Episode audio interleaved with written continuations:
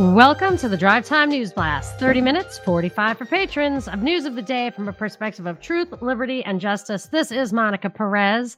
With me today is Cam, still filling in for Brad. We hope to see again very soon. And uh, in the meanwhile, though, we want to tell you about a couple of things that are coming up. I've been terribly remiss in not telling people about the patron saint Zoom party this weekend, Saturday, 11 o'clock Pacific time, two o'clock Eastern. Cam, hopefully you will join us. Hopefully Binkley will be there. And we are going to talk about anything, anything you want to talk about. We've got some folks coming who want to talk about living entirely off the grid. I'm hoping someone will show up who knows a little bit about de documenting yourself. I don't know if you've heard of that movement, but if you are a patron saint, uh, on our Patreon, patreon.com slash propaganda report, you will be able to open the post that has the Zoom link in it. So you can join anytime until then. Otherwise, maybe we'll put, sometimes we do, sometimes we don't, a little excerpt of it if everybody agrees that it's okay. And so even if you're not a patron saint, you may still be able to hear a bit of it, get a little taste. And then tonight, of course, we have a, I would say it is the most fun I ever have and a, as a guest on a podcast. I am going to be your guest tonight on We Are the Mad Ones. Yep. The Mad Ones tonight, 10 p.m. Eastern, youtube.com slash the Mad Ones. Yes. So if people haven't been to a DPP or a Zoom party with me, this is your chance to have a live experience. So make sure you're logged into YouTube when you click on that and watch us and then you can chat. And it gets, it's pretty funny because your, your listeners are a little edgier than my listeners. So people can can pop in and realize that even though we think we get a little crazy in the GPP, it's pretty well, you guys can get crazier. So let's see how crazy it gets. so uh talk about crazy. There was there is this ongoing hearing in I guess it's Senator Senate because it's Chuck Grassley's asking questions today about FBI conduct in the Larry Nassar investigation. And I am sympathetic to two of the of the issues, the issues that you're supposed to be sympathetic towards. One is that uh, sexual abuse and sexual harassment is it's horrible, it's damaging, it's very hard to report, it's very painful to have to try to expose or get justice. Most of the time, most of the time, you'd really just want to avoid, get out of the situation and not make a stink, you will. It's just it's terrible. It's terrible experience, and the people who did come out, out against Nassar and blew the whistle on him and stopped him from what he was doing was courageous. And I I actually find it a little. You know, there's something smacks of like over the topness when the judge in his case had hundreds of women come in and say, that he abused them, that they didn't even know that what he did was abusive until years later. And he was a gynecologist. And if someone if someone who wasn't a gynecologist did stuff wasn't he the gynecologist? I, I'm I'm not sure. I'm I'm just oh I'm yeah just listening aghast. Yeah, I think he was the gynecologist. So so if anyone did to you what a gynecologist does, it would absolutely be sexual abuse, no question about it. But if it's my so just sticking to the facts, he was he actually pled guilty to plea bargain, so he was not convicted of, by a jury. Uh, in in a very limited number of things. I think he had kitty porn. That's that he definitely pled guilty to having that. That's gross. the federal charge. Yeah, it would totally gross. It's not. It's like a bad sign for somebody to get off on that stuff when he's the gynecologist for adolescents. It's very you know that should be disqualifying right there, of course. And then what he did, there there were a couple of allegations, the a couple of the official, I believe this is what the case that he that he did plead to in the state court, which was where it was actual abuse. Um, that he was going to jail forever, basically, which is sounds right. And it, but the two cases that I was reading, one was uh, a girl who I think was the child of a friend of his. So that abuse happened since she was a little girl in her own house or in his house. It was a terrible, terrible story. I really felt for that girl. Then another one I was reading was um, plaintiff Erica, who said that he had, under the guise of some extended treatment, raped her when she was a virgin. She said she got pregnant and miscarried and didn't even understand the nature of the trauma. She talked to friends. They eventually fired a police report, fire, filed a police report. And that's what was in the court filing against him and some other people.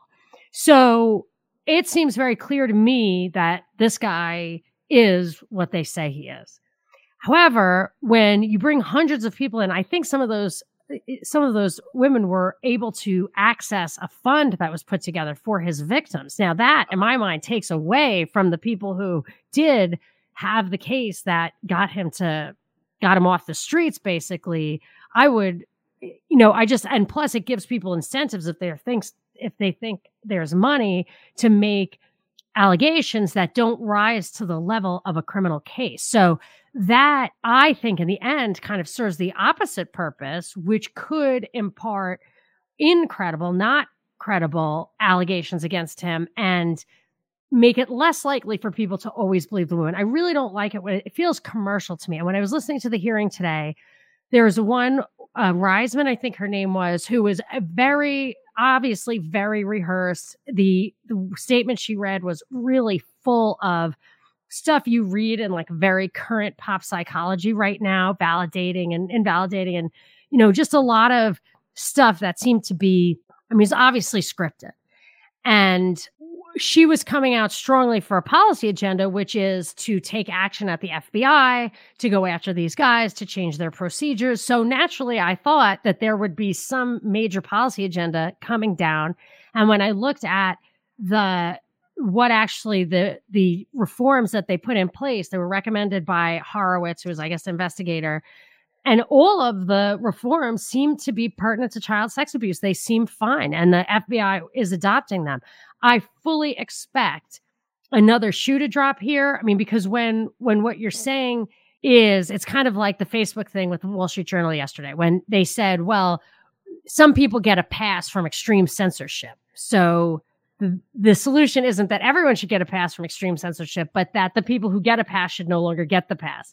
In the FBI case, I, I want the FBI to be held accountable for their actions and inactions and for picking and choosing who they go after and who they don't go after. But what I'm afraid will happen here is that that they will increase the likelihood that they go after people who are the victim of false allegations only because that in itself will increase their power. If if you if you lower the bar for what's credible or where the evidence is, then you open it up for political persecution against people who are being persecuted for a different reason. Like I talked about Donald Sachtleben, who was a whistleblower on an inside job bomb, the second Yemen underwear bomber, which ended up being an MI6 agent and they put him in jail for kitty porn they found on his computer. Now, I don't know if it really was on his computer or they planted it or they always had it there, knew he was one of those guys they could always pull the trigger on, but didn't stop him with the kitty porn until he did something wrong. They had used it for blackmail. I don't know,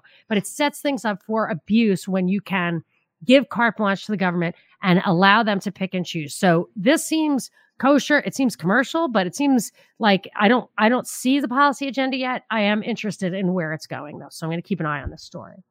Yeah, it seems just like an automatic poisoning of the well to offer some kind of reward or incentive for people to I won't say snitch, but you know what I mean, to to give to come yes, forward with these stories. Of course. And I don't know if they were if they knew about that going in or what, but it, it is a perverse incentive or a moral hazard is what that would be called a moral hazard.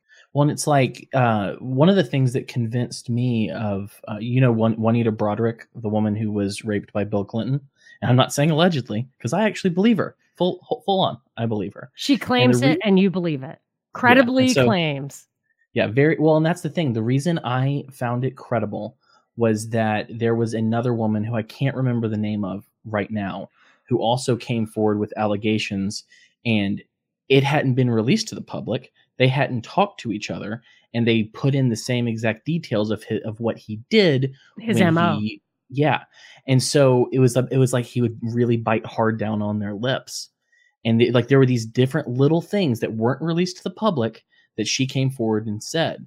And so it's like when if at that point I, I, I was young when all of this happened. I looked into this later on in life but um, if I had seen 120 other women saying the same thing, and not mentioning that, but having very canned responses, or like with any of the other allegations that have come up over the few years. Like what's that? What's that woman's name that said that Trump raped her? Jean something. I, don't can't remember. remember. I don't believe that about. Yeah, I don't believe I any of the stuff they say about him. He, I know, I remember his mo. He would point to women who he wanted propositioned, and someone would proposition them for him. And Clinton had a similar mo, but that was where it stopped. He was cheap, and he's a germaphobe, Trump. So I don't think he went with prostitutes. I don't. I don't think he went with porn stars, and I don't think he paid anyone to pee on anything near him ever. I was behind him once at the at the Korean grocery or whatever the corner stores are, were called back then, or what they were back then, where Korean immigrants had this particular type of little grocery store. And I was behind him once online, and he just pointed to all the junk food he wanted, and one of his goons actually touched it and paid for it and everything. So I believe the Her- her- germophobia.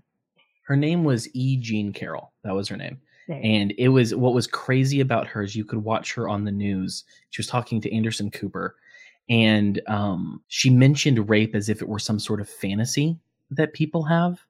I mean, and it was just like all of the the things that she was saying were like not things that people. it's say. like hearing Caitlyn Jenner talk to transgender people as if that was the person that that he or she had the same experience.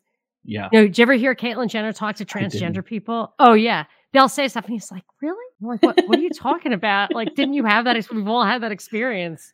It's like, "Oh, I was, I was, I was married to my third wife at that time." but yeah, there was there was another high profile guy that had like tons of people coming after him, and it was as I read through different things, I was like, this one doesn't sound real. This one doesn't, and so it's regardless of whether or not it was real. I I want to believe women. I want to protect women. That's what I am as a man. But it's still God. The idea of that many people coming forward because they could get a book deal or because Well, they could make the some thing. money. like generally in real life, it's my personal experience and the experience of other people I know. The last effing thing you want to do. I mean, I, I I'd be surprised if any woman hasn't had something inappropriate or uncomfortable on the first level, or sexual harassment at work on the second level, or actual sexual abuse or inappropriate behavior just wherever at the hands of, you know, I can name several experiences that I have had that rise to that level. And there's beyond that, which is rape and all that kind of stuff. And I'll tell you, it's not something you ever want to pursue or talk about or anything. All you Yeah. want is to just not have that in your world. So there is really, I would say, never reason not to believe the woman unless there's money at stake or some other motive like andrea Yeah. Constand was was heard saying that she was going to try to um extort bill cosby in this way like if there once you put that kind of incentive there it creates it is a moral hazard it can create false allegations and that diminishes the credibility of people who really just want to stop this person do the right thing or can't get out of the situation One and uh, you're not wrong. The last thing I wanted to say is I had a friend the other day who um, went through the TSA, and the TSA agent put his bare hand under her dress and touched her directly. And the last thing she wanted to do was go t- to the police and tell them that this happened. And Right. so everyone she knew was go to the police, go to the police, go to the police. And it makes it harder for women like her. And that that infuriates me. And the only reason she would do it is because he shouldn't be in that job, right? Yeah. She wasn't doing it for any other reason. Right. She felt a moral obligation to try to stop that guy because he was in the wrong job. Mm-hmm. So another thing I noticed in that hearing was these guys. I, I have met two of my more disgusting, uh, inappropriate sexual advances that I've experienced were by politicians. The politicians, I had nothing. I didn't want to gain anything from them. I just knew them in other contexts. One was a guy. I used to go to church every morning. He was a guy who went to church every morning, and he asked me to like go out for coffee. I was like, okay. And they tried to kiss me. I was like, are you fucking kidding me? I'm a married woman. Like I just met you at church. Ugh. And he started like bragging about his political stuff or whatever. And then I had another experience with politician that was much, much worse than that. But um, but these politicians are like always on the make, I think. And I mean that like in political world and business world, but also sexually. That's just what they are.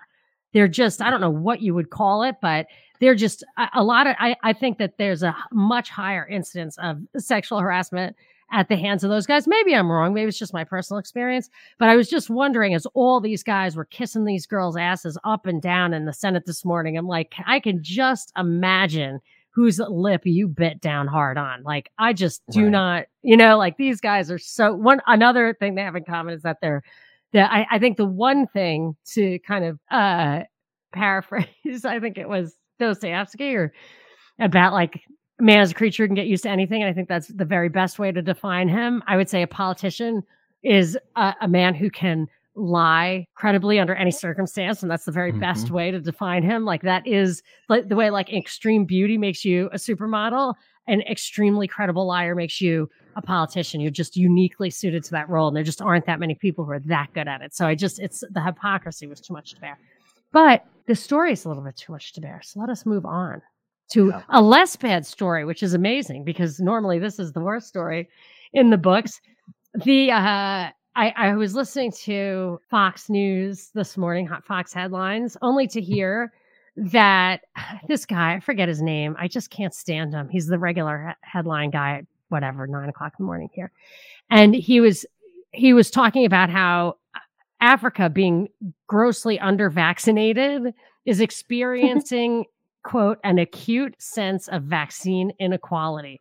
Oh my god. What a crock. Just put whatever you're pushing in the moment in front of the word inequality, and you, you got it. You, you you- you've got your propaganda play right there. And it's it's it's funny because they even though they are clearly making a choice because people are trying to give them the vaccines, they're making a choice. Their their agency is Yeah, negated into question. entirely. You just it's just well, they're just too stupid to know Well, it's like when Biden said that black people don't know how to use computers. or get It's like- driver's licenses. Right.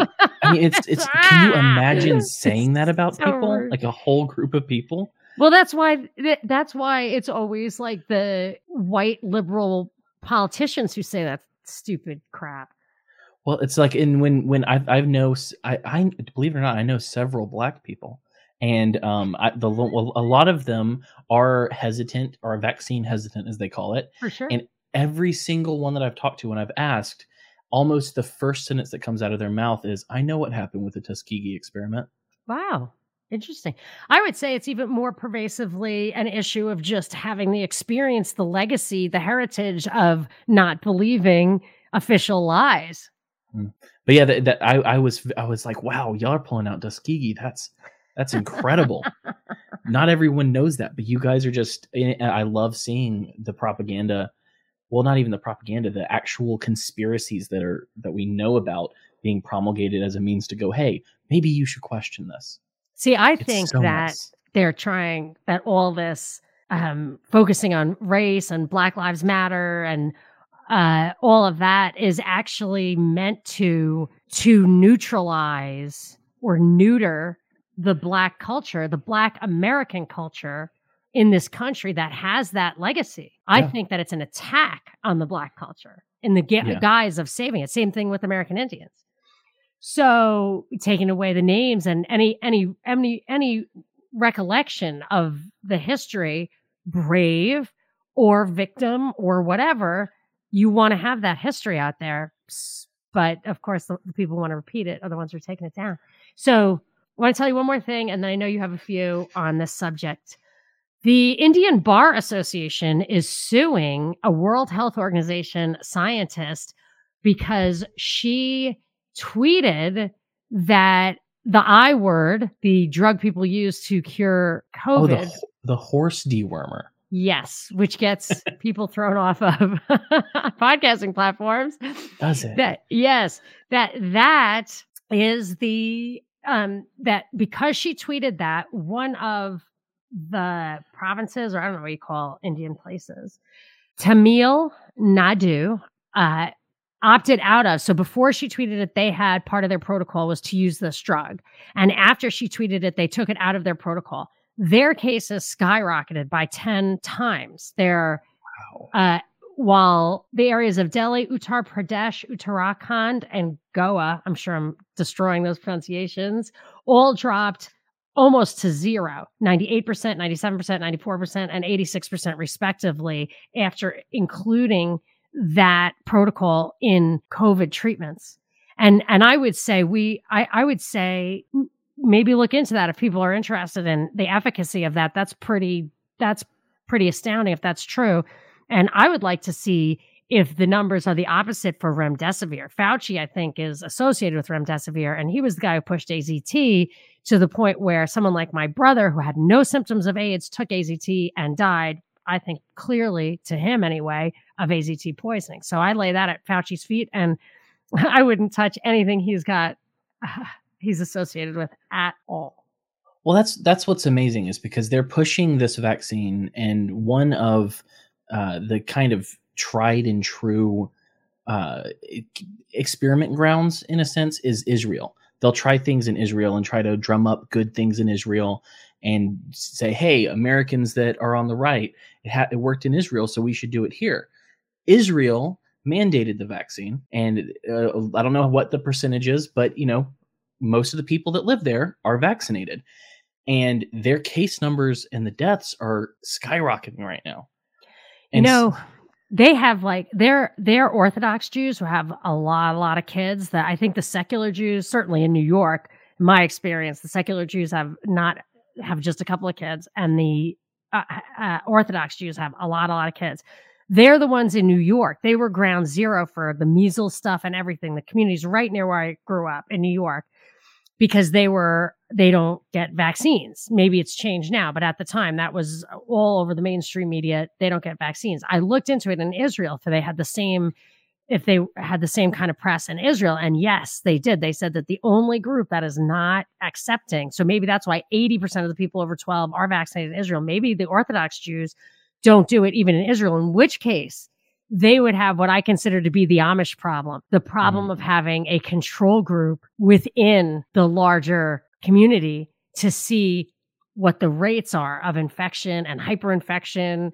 You know, because I consider these breakthrough cases are really hyperinfection. Do they come from the vaccines or do they come from that from a strain that has been circulating because the vaccines have that effect on strains or you know because there are two things a vaccine can do it can make other strains more virulent and it can make you more vulnerable to other strains, both of those yeah. things. And they could really study Israel side by side. I've never seen them talk about it like that, but it's an interesting case study. And in any case, the 80% in Israel is enough that they should have herd immunity, not what's actually happening. Yeah. Well, and that's and that's the thing. Pfizer goes, okay, so we want to be able to push this uh, booster shot as soon as possible the um, the administration, Biden administration, wants to push it starting next week, I believe. And so Pfizer is actually bringing Israel Israeli data to the FDA to try to push through um, the third shot and to to get the approval to go forward with the booster shot. And they say that what happens is uh, about six months after the the second vaccine, things start going down but six months later, if you take a third shot, it does the same thing as the magical second shot. And so you're back to 95% safe. For how long? Well, I, am guessing about six months because I, I, I swear, I, I, I know, I, maybe I just misunderstood vaccines my whole life. I know that there are some that only work for certain amounts of time, but I swear they're supposed to last more than six months. I swear our, our, our for a lifetime. yeah, I swear our internal to. internal um, immunity memory should last far longer than six months. So this that's what they always told us. What's the point besides making money for Pfizer? That's my question. And I read a most bizarre article the other day about J and J. So only about 14 million people got J and J here. 140 million probably got the Pfizer, or Moderna, but Pfizer's the one they're pushing. Just the only adolescents can only get Pfizer, for example, and it seems like the worst one. But J and J, I read this bizarre article where people are really felt feel really left out because because Biden isn't suggesting or promoting boosters for the J and J vaccine because you don't need one, and they feel like I should get some of that money. They they want yeah they want they want the booster. It's like well yeah. What, so, but if you don't need it, what do you want it for? so so Pfizer is um is good for kids. What was the age? Twelve to seventeen.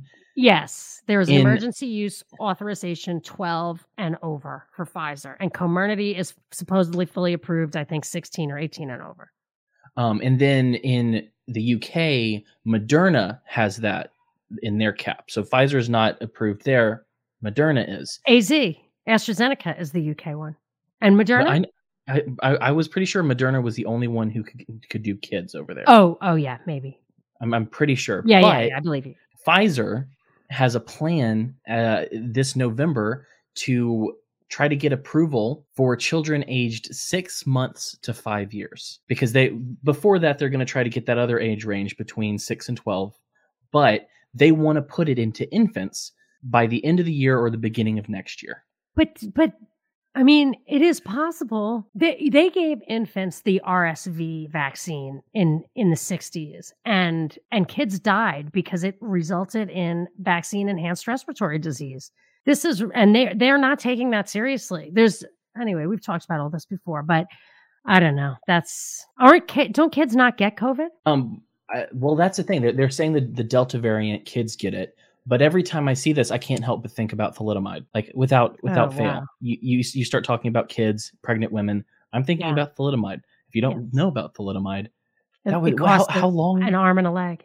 What? Yeah, literally. What? And what was it like? It was good for five years before they realized, oh, these millions of uh, children that are maimed from birth. Oh, that was that was our fault. took them five years. Yeah. and we haven't had this this Oh yeah, wow. this uh, vaccine for. Well, I just want to see when they're saying that the that kids are getting it now, if they're all the kids that have been vaccinated. I mean, it seems to me I I don't know any populations. I never knew anybody who actually had it until until the vaccines were rolled out. But Yeah. we see it's so we just we just I do- and chat, but we've got to. I, it's so hard. But let me say one one Mhm. last thing is I have hope to see uh, some perhaps conscientious objectors that are in the army right now leaving soon because by December fifteenth, all soldiers in the army are supposed to be mandatorily vaccinated to keep the, to be if they're active duty to keep, stay in the army. So I'm really hoping. I know that that sounds terrible. You don't want to do this to people. What I'm hoping is there's some people who don't want to be a part of this war machine anymore, and they all of a sudden have their out. So Do let's they? just Can they that. get Well, out? I What will do. I, I if they refuse? I have I I don't have a you know a bunch of data on this, but I do know three different people who were able to get out of their contracts or were able to. Maybe they're trying early. to cut staff. Honestly, maybe they want to automate everything. I just hope there's some people out there who who don't want to be in the army anymore that are getting a way out. That's all I hope. Well, yeah, I do feel for those people. I know they have families and stuff. A lot of people get in there without knowing the full extent of the deception. I don't know. But before we get to the last big story of the free 30, which is going to take us from to liberal hypocrites from coast to coast. That's what I'm going to call the last free story of the last big story of the free 30. But before we get to that, I want to tell you what we're going to talk about in the patron 15. I I want to know if Nicki Minaj means what she tweets or if this is set up.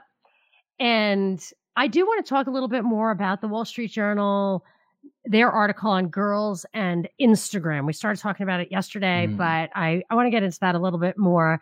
And I might even get to a a story about biomaterial being struggled to Iran, smuggled to Iran, and how it reminded me of the book I'm reading that was recommended in a U.S. Army document on bioweapons. I will tell you about that book and my experience and my interest in the story in the Patron 15.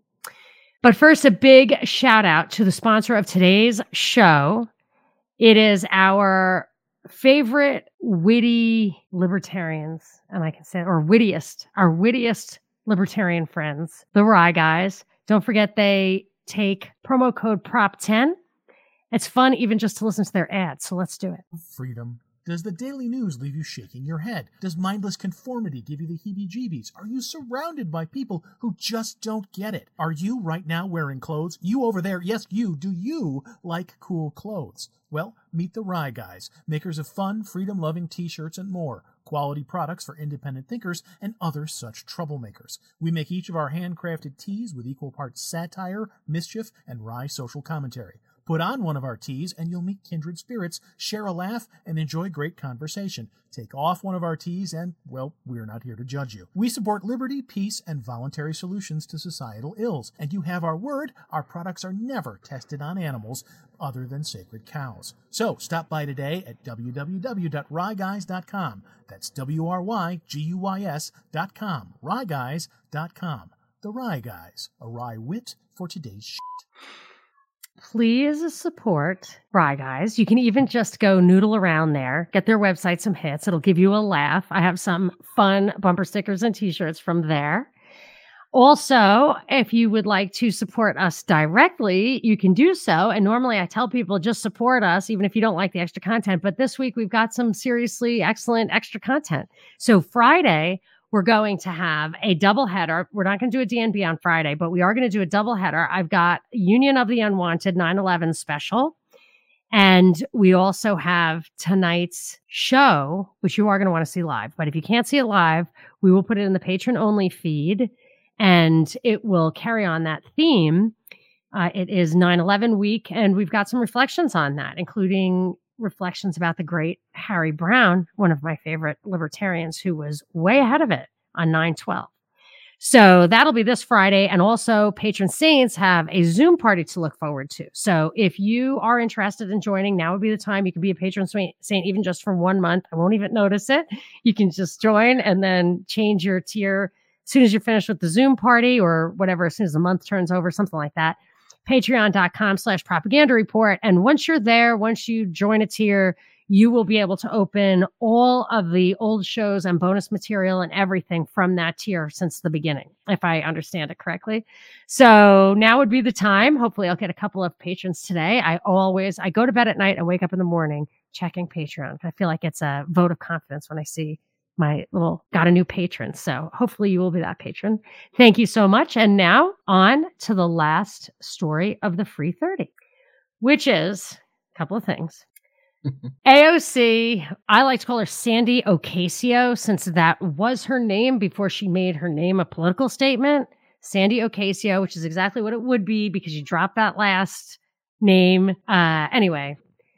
Like Barry Obama. It was Barry Soetoro.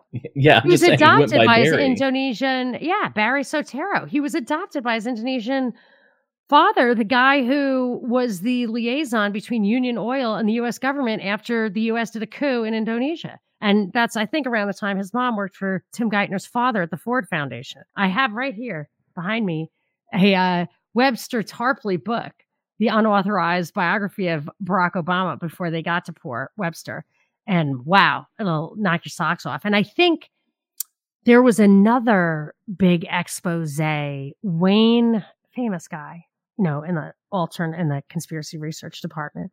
I forget, Wayne Madsen, maybe? I can't remember. Anyway, there's a big, really, really fascinating CIA backstory of the whole Obama history. But we digress. AOC shows up at, I guess it was a Met Gala, wearing an expensive dress that said it was white with blood red letters on it, straight out of the Life of Brian, where it says tax the rich. Now, this is an event that cost $35,000 to attend. And I have concluded, I used to think that it was all just grand conspiracy, it was all Satan worship and stuff like that. But I now, I just, I feel like so much of it, these are venal. I actually looked up that, I had to look up that expression, that word couple of years ago, and it's really come in handy ever since. Venal politicians, like people who are just in it for like petty monetary reasons. I feel mm. like this glamour, like these people who call themselves socialists act like they're working for the people, even up to Angela Merkel, who you would think by the looks of her didn't care about image at all. I'm really conclude that these people are all in it for the image, the glamour. They couldn't actually get rich using their brains and hard work. So they have to piggyback on it and they still accept the glamour and image as their own. So I did not like that. I think it's disgusting. She probably doesn't have a big bank account, but that's how the politicians work is that they just have people take them on vacation or invite them to a gala and they can just do that forever. And I, I just, that's what, that's how I read this. I can't be the only one though that sees a dress with letters scrawled on the back and doesn't and just thinks immediately these are teenagers. These are angsty teenagers. These are not adults. These are not people who are making a difference. They're not activists. These are like those punk kids in high school that had their their um what you call it uh jean vests and they had edgy sh- crap written on the back of it. Like that's what this is. Of course, with AOC, um, it was a designer gown that was uh, created by. It was designed by Brother Vellies' creative director Aurora James because AOC wanted to make it a double whammy. First, tax the rich, and also look at how good I am for raising up black voices. Not everyone could wear that dress though. That was some That's true. some number, some tight number on that girl. She does she is she's a smoke show, not gonna lie. Yeah. Well, I mean, yeah, and she made she was able to make like a short statement in her tax the rich dress. But could you imagine? Just imagine with me for a moment how badass it would have been to see Stacey Abrams walk in with the entirety of Das Kapital written in the same typeface and font size just all over her dress. Imagine the the the amount of of of story little, that could get little out there. of little seamstress fingers it would have taken to embroider it letter by letter onto that miles and miles of of fabric. That's really Oh. that that is a fantastic image. That you really have uh, a gift with imagery there. I have a gift of making fun of fat people because I am a fat, so I can make fun of the fats. Hey, do not shame. We're we need to own fat. I I you can be fat, identify as fat. It, it's like queer. You just own it. Own it. Well, it's like it, it's it's like you know Chris Rock when he does his comedy, he can go out there and he can say whatever he wants. He can he can do the stuff that if a white guy went out there and said he's not able to say it. But since I'm chunky around the middle, I can make fun of fat people, and I'm happy about that. I think you're maybe the Declaration of Independence on the front and the Constitution on the back, but you're not the entire text of Das Kapital. That is not. You're not that guy. so but i did want to point out like I, I do like to point out that income tax which is what they're probably talking about the rich do not let's define the rich as being the idle rich people who don't work who just live absentee capitalists absentee financial people which is uh you know people who aren't aren't actually going to work every day Yeah. they don't pay any income tax at all. None of them is in an income tax bracket of like your uh, income tax. The rich that they're talking about are simply the professional class I was talking about the other day, the people who could go all Ron Paul and go to Washington. They want to tax them to keep them down because they have the education and the resources and the skills to and the knowledge to go and fight these people. And that's Right. those are the quote rich. It's not the rich, it's the earnest. Look at um uh, Steve Jobs before he died. I'm pretty sure he made a dollar in annual salary from Apple. I'm pretty sure I want to say that Jeff Bezos was like 87,000 or something, but they take very much smaller salaries so they don't have to pay income tax. Of course. because they they get their money off of capital gains and that's what AOC wants to tax. And they get oh, what they their capital gains though. What you can do with that, if you own the stock, you're given the stock. I mean, you can actually there is a way to do it. It gets a little subtle, little nuanced how you can take your gains. I think you take your gains and if you make a contribution, you can write that entire thing off your taxes and offset it against ordinary income. So if you have a big tax bill coming due, you can take that, but they I think they don't adjust it for basis. I don't know. There's something a little screwy about it. There's a few things that are screwy. Carried interest, I think, is a screwy concept. It's where you get a bonus and a performance bonus, but if it's in the form of an interest in the company and you wait three years to cash it out, it's taxed as capital gains instead of income. Whereas my husband gets a performance bonus every few years in his contract and it's taxed as ordinary income. Hmm. And it, and in that year that he gets it, it bumps up our tax bracket to the like highest income tax bracket and then it goes back down, you know, like it's just so uncool. But that's how that eh, you know, there are just little nuances that affect the financial class of which I used to be a part more and i never i never got my payday because it's like a tournament you have to stay till the end but i Yeah. did was aware of how it worked Well, and that's what always always pissed me off. You know, so I was in I was a kid when I had my first jobs, and I didn't like FICA, and I didn't like all the stuff that was coming out of my paycheck. But what really made me mad was when I got a hundred dollar bonus, and they took forty dollars of it. yeah Like that made me furious. it's like, what gives those MFers the right to ha- take more of my money than I get? Like, as I've I've gotten it where it's more than fifty percent. I've lived in New York Yeah. and LA and worked more than fifty percent. When you see that, like that, just that'll Makes piss you want to fight. Yeah. But yeah, we have so much more to talk about. But we're I know. we're- we should probably do it in the Patreon 15. All right, so I'm going to take that was the East Coast. I'll give you the West Coast and the Patron 15. Uh, but I have a couple of of things, little final things. Uh, a shout out, the Legit Bat podcast. One of our favorite listeners, a patron saint, people we knew in the community before they had the podcast, and the podcast is taking off like crazy. Talk about edgy. I don't know if you know these guys, Ken, but you guys should definitely collaborate at some point. Uh, his shout out is to the whole propaganda report community everyone, for the most part, is extremely open minded and probably the friendliest bunch of people we've had the pleasure of meeting and speaking with for the last year. And of course, to you, Monica, and to Brad, just for being who you are and doing your best to bring us daily news in a no bullshit way. Thank you. Gosh, thanks, dude.